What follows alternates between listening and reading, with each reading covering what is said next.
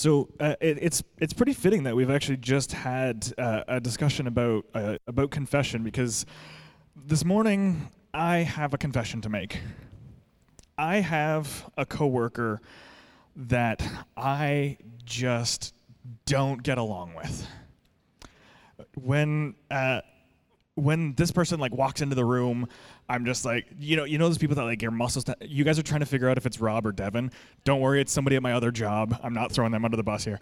Uh, you know those people that like they walk into the room and you're just like, you know that they're there and you just like feel yourself getting tense. I have one of those at my other job and it's tough. I, I, I get it. Uh, so yeah, so it's, it's not Rob or Devin. Don't worry. Um, and, and the, the thing that I keep coming back to is like this person, we don't get along. We got off on the wrong foot. Our personalities are like completely opposite to each other. But I know that God still calls me. Uh, calls me to love this person and, and calls me to to show his love and calls me to show his compassion and his grace to this person as difficult as it is for me and uh, that's kind of what we've been we've been looking at uh, over the past couple of weeks. We've been looking at the book of Jonah, and we're we're wrapping up the series this morning. And, and Jonah goes to these people that he just the, these people are are the people that he's not going to get along with. Uh, and uh, so we're gonna we're gonna wrap this series up this morning.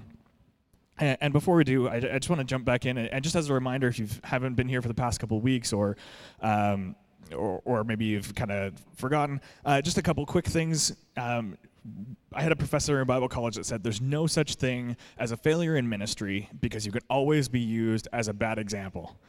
And uh, that's something that kind of stuck with me. And when I read the story of Jonah, I'm like, oh, yeah, that. Um, and then the other thing I just want to remind you of is that the, the book of Jonah is actually a satire. It's uh, a story that we look at this this character of Jonah and we see uh, that you know this is not necessarily the example to follow, but we in this in the story we see uh, a mirror in which we see ourselves. Uh, so we look at this character who we're not necessarily supposed to follow his example, uh, because it, he provides this uh, this way for us to look at him and say, "Oh, I'm not like that, am I?" Uh, and so just keep that in mind as we uh, as we look into the, the book of Jonah this morning. If, if you've kind of missed some of our messages so far in this series, you can catch up. They are on our website, promisechurch.ca. Uh, they're on the main site, not on the kind of internal site. Uh, but you can catch up there. And uh, as always, if you have any questions or comments through the message, uh, you can hit the Today's Message tab on the tablet or on promisechurch.community. And you can uh, type those in there. Uh, and if we have time, we will get to those this morning. Uh, so this morning we're just going to jump right in uh, and pick pick up where we left off last week. Uh, we're going to finish out the book, but we're going to start a, little bit in chapter three and then read chapter four. Uh, so this morning we're going to read Jonah chapter three, verse ten, uh, through the end of four. So when God saw what they did, how they turned from their evil way. God relented of the disaster that he had said he would do to them, and he did not do it. That's the city of Nineveh, if you uh, haven't caught up, caught on to that. Uh, but it displeased Jonah exceedingly, and he was angry. And he prayed to the Lord and said, O Lord, is not this what I said when I was yet in my country? That is why I made haste to flee to Tarshish, for I knew that you are a gracious God and merciful, slow to anger, and abounding in steadfast love, and relenting from disaster. Therefore, now, O Lord, please take my life from me, for it is better for me to die than to live. And the Lord said, Do you do well to be angry? Jonah went out of the city and sat to the east of the city and made a booth for himself there. He sat under it in the shade till he should see what would become of the city. Now the Lord appointed a plant and made it come up over Jonah so that it might be a shade over his head to save him from his discomfort. So Jonah was exceedingly glad because of the plant. But when dawn came up the next day, God appointed a worm that attacked the plant so that it withered. And when the sun rose, God appointed a scorching east wind, and the sun beat down on the head of Jonah so that he was faint. And he asked that he might die, and said, It is better for me to die than to live. But God said to Jonah, Do you do well to be angry for the plant? And he said, Yes, I do well to be angry, angry enough to die. And the Lord said, You pitied the plant for which you did not labor, nor did you make it grow, which came into being in a night and perished in a night. And should not I pity Nineveh, that great city in which there are more than 120,000 persons who do not know their right hand from their left, and also much cattle? God, this morning we, we open ourselves to, to your word, that through, through the words on, on these pages, God, that you would speak to us. That, God, that your understanding and your, uh, your knowledge of your character would come through this morning, through your word. We ask this in Jesus' name. Amen. So, uh, th- there have been kind of questions and comments that have come in throughout this series uh, referencing the uh, the VeggieTales Jonah movie. Uh, and I finally sat down and watched it this week. Um, you know, you think I should have done that earlier in my preparation, uh, but they actually they get this story quite right. But one of my favorite parts of uh, of that movie is, you know, the pirates who don't do anything are, are telling the story of Jonah and, and how they met him, and they were the the sailors on the ship, um, and you know they're telling the story to Junior Asparagus, and they get to the point where you know the the plant comes up and then the worm eats it. Um, silly Khalil. Uh, and, and, so they finally they they get to this point and and they leave Jonah and they go okay the end and they close the the little partition between the two booths and the the rest of them are like that that's it so they, they completely nail this where it's like it's this ending that's like it's almost like uh, Monty Python and the Holy Grail where the story just ends and you're like, what? What do you do with this? Uh, so it's this really bizarre. Like this, this book is is so unique in so many ways, and uh, this ending is just like, what do you what do you do with that? Uh, so uh, as we've been looking through this story, we see uh, one of the themes that you, you see constantly throughout the book of Jonah uh, is the theme of God's compassion. And there's not a whole lot that's that's new uh, in terms of what what God's doing through through this story. Um, so this morning I'm just going to kind of move through this quickly. Um, so the first thing that we see is that God shows compassion on all people, including His enemies. So we see that God has spared the Ninevites. We see that He uh, uh, He has shown mercy on them and the city is spared. Like I talked about, uh, I believe it was last week, um, the city of Nineveh was eventually overthrown, but not for another 150 or so years uh, after this story takes place. Uh, so God continues to show compassion on all people. Uh, and God also continues to show compassion on Jonah. Uh, as much as Jonah gets things wrong time and time again, God continues to give him second chances, third chances, fourth chances, and on and on. And in the end, we come back to gratitude that God continues to show us the same compassion that He shows uh, shows to His enemies. Uh, he continues to show compa- the same compassion to us that He shows to Jonah, this flawed prophet. That God continues to put up with the Jonah in each and every one of us. So, we, we've also talked about throughout this story, you know, there are so many people in this story that don't act the way we expect them to. And in, in this chapter, we see, we see Jonah interacting with God for the second time. Uh, there's the, the structure of the book that God, that Jonah interacts with other people, and then he interacts with God, and then he interacts with other people, and then he interacts with God. So this is the, the second interaction with God, and he's angry he, he's mad that this compassion that, that God has shown on him time and time again, he's showing to other people. And, and so it, it's at this point in the story, if, you, if you've never read it before, that we find out like this is the reason that Jonah decided not to go to Nineveh in the first place. He's like, God, I know you're compassionate. I know you're going to show mercy on these people. So I don't want to go there. That's the reason he ran in the first place. But when we start to put ourselves in his shoes, we, we can start to understand why. So we're, we're fortunate that we live in a free country, that we live in a place where we're not being oppressed by another nation and I know people. I, I, I know people who, are, who have come to Canada, who have immigrated from other countries where there is horrible, uh, horrible things happening, where there's oppression uh, and things like that that are happening to their people that they are fleeing from, and, and just the horrors of, of what's going on in, in, other places in the world. We're so fortunate that we uh, we live in this in this free country, but the Israelites didn't have that experience. Uh, if you remember, Nineveh was the capital of Assyria, and, and, the Assyrian nation, for so long, time and time again, were they were attacking the Israelites, doing terrible things to them, and, and so you kind of you look at Jonah and, and you see how he he would react to that. Like you, he's going, he's being sent by God to these people that have for so long been the oppressors of his people, people that have done terrible things to people people that have killed his people, maybe even some of his friends and family. And so you start to understand why Jonah wouldn't want to go and, and, preach this message of deliverance. Jonah, perhaps along with some of the other Israelites, he might have even said, like, maybe I shouldn't go because I want them to be destroyed for what they've done to us. And, and so you know, maybe. Uh, so th- there was this text message that came through last week that maybe I, I was being a bit harsh with Jonah, uh, and and yeah, he doesn't get things right all the time. But in, in this moment, you kind of understand why. You kind of you realize that these people were were his enemies. The people that God's calling him to are, are people that were not good people.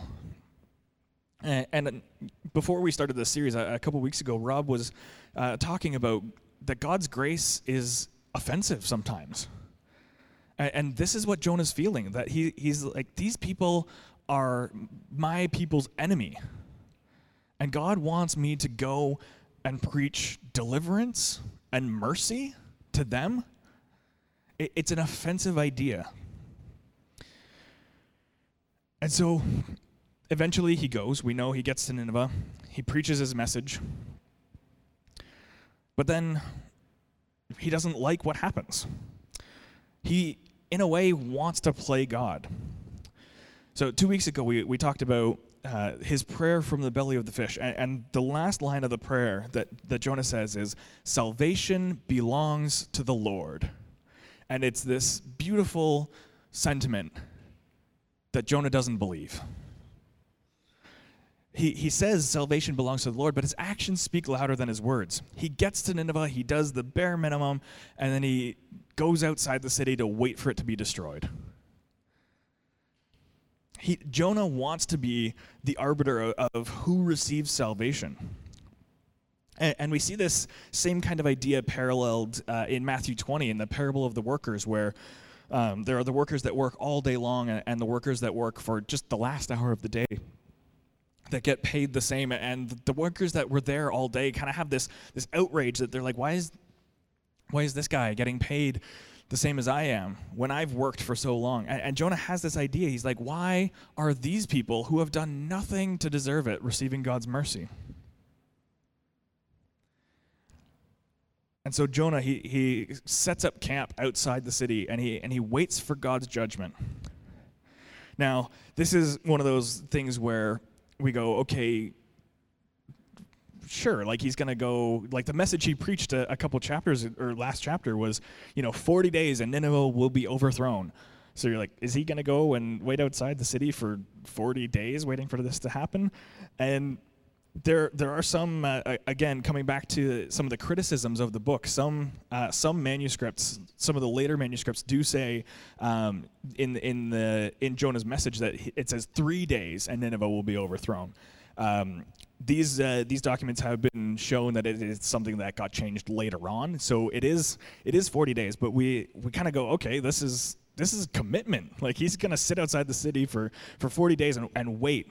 But again, it, it reveals it reveals his attitude, it reveals his character, saying, okay, I, I, I did what I needed to do. I did, he did the bare minimum, but he's like, I did what I needed to do. Now I'm going to wait for God's judgment. And it, it, again, it shows his attitude. And, and God, God calls him out on it. And he's like, Is your anger justified? Should I not be concerned for this great city? and, and he, have this reckoning between between Jonah and God, where uh, I talked last week about Jonah having this kind of childish attitude, and and here he almost takes it to the next level, where he's like he's throwing a temper tantrum, and he's saying it's not fair, it's not fair that they get the same thing that I do, and, and God just says, really, like, is your anger justified here? Are you are you in the right? And and, I love I love how this book ends because God is is kind of being a little bit sassy with Jonah, uh, where he he says, you know what, like th- this line about the cattle. The book ends with the, this line, uh, you know, the, there are this many people in the city, and there's also a lot of cattle. And I thought about that. I'm like, what? That's such a weird little detail to include. But it, as I thought about it, I'm like, God's saying to him, like, okay, so you don't care about the people, but you cared about the plant. So maybe I should show compassion on, on the city because maybe you'll at least care about the cows. And, and so I, I, love how God's being a, little bit sassy with them. And, uh, but anyway, we, we, we get to this point and God asks him this question and the book ends we we don't get Jonah's answer. We don't know how the story resolves. Like we know Nineveh stood for another 150 or so years, but we don't know how the people lived in the city after that. We don't know how Jonah responded to this. We don't know what happened to Jonah.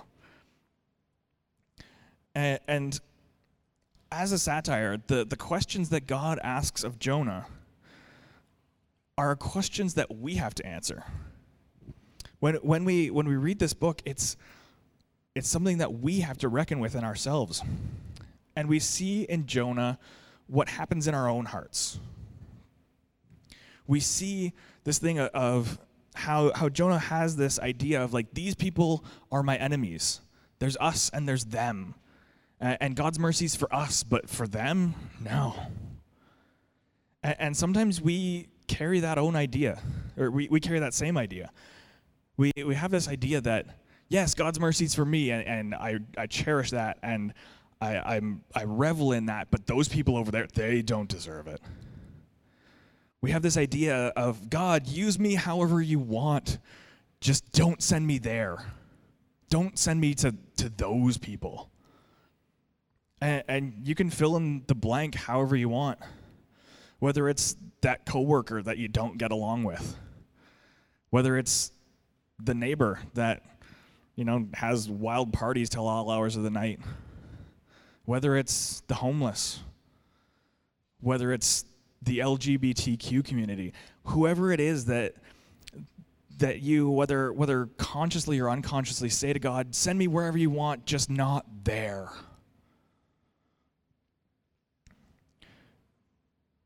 When we have that attitude we're, we're missing something See, when we, when we read this story, what we see is we see that God sends someone to bring a message of his compassion to people who don't deserve it. And he shows mercy on those who have chosen to live in a way that would bring about their own death and destruction. sounds familiar, doesn't it? In this story, we see a foreshadowing. We see a, a micro version of the gospel. We see that God sends someone to bring a message of compassion to people who don't deserve it. And he shows mercy on those living in a way that would bring their own death and destruction. One of the things that sometimes you hear from people is they're like, I can't go to church. If I ever stepped in the doors of a church, I would immediately be struck down by lightning. And it's this self evaluation that they're like, I'm not good enough. But sometimes we as Christians, we carry that judgment about other people. That we carry that evaluation of others. And how often do we judge somebody as unworthy or beyond hope? And what this what the story makes us realize is that we have to truly believe. If we believe that God's mercy is for us, then we truly have to believe that God's mercy is for everyone. And if you believe either explicitly or implicitly, that there's somebody who's beyond God's compassion, then you've missed the point of the gospel. But I want you to know that there's hope. Just as God gives Jonah, the flawed prophet, chance after chance to get it right, he offers us chance after chance as well. He gives us continued opportunities. As much as we are flawed people, we, we've already talked about this morning, you know, we're not perfect people. Jonah is the flawed prophet. I'm a flawed pastor. We're all flawed people. But God continues to show his compassion on us, continues to give us chance after chance after chance.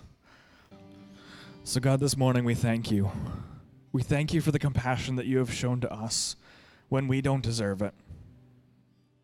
And God, as we step out into the things that you have called us to, the people that you have called us to, to share your love and compassion with, God, we pray that you would strengthen us.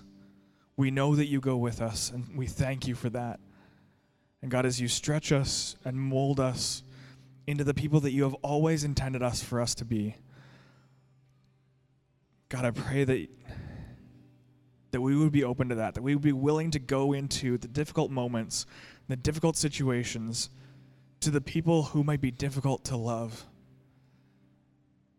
that you would strengthen us, that you would give us the boldness and the faith to trust you when you say that you have good things for them and good things for us, even when we don't see eye to eye on, on, on different topics or, or different ideas. God, help us to understand that there, there's no there's no us, there's no them. There's just people who need you who need your love, who need your compassion. And God, as you send us out, that we would be willing servants, that we would be willing to go and step out into what you are calling us to do. We thank you for the, the call that you have placed on each and every one of us, and we thank you for the compassion that you show us when we don't get it right. And we thank you for the chance that you give us again and again and God, today we commit ourselves to, to, if we've fallen down, to getting back up again and, and going for it one more time. God, thank you so much for your mercy. Thank you that you use flawed prophets and flawed people to do your work. Thank you. In Jesus' name, amen.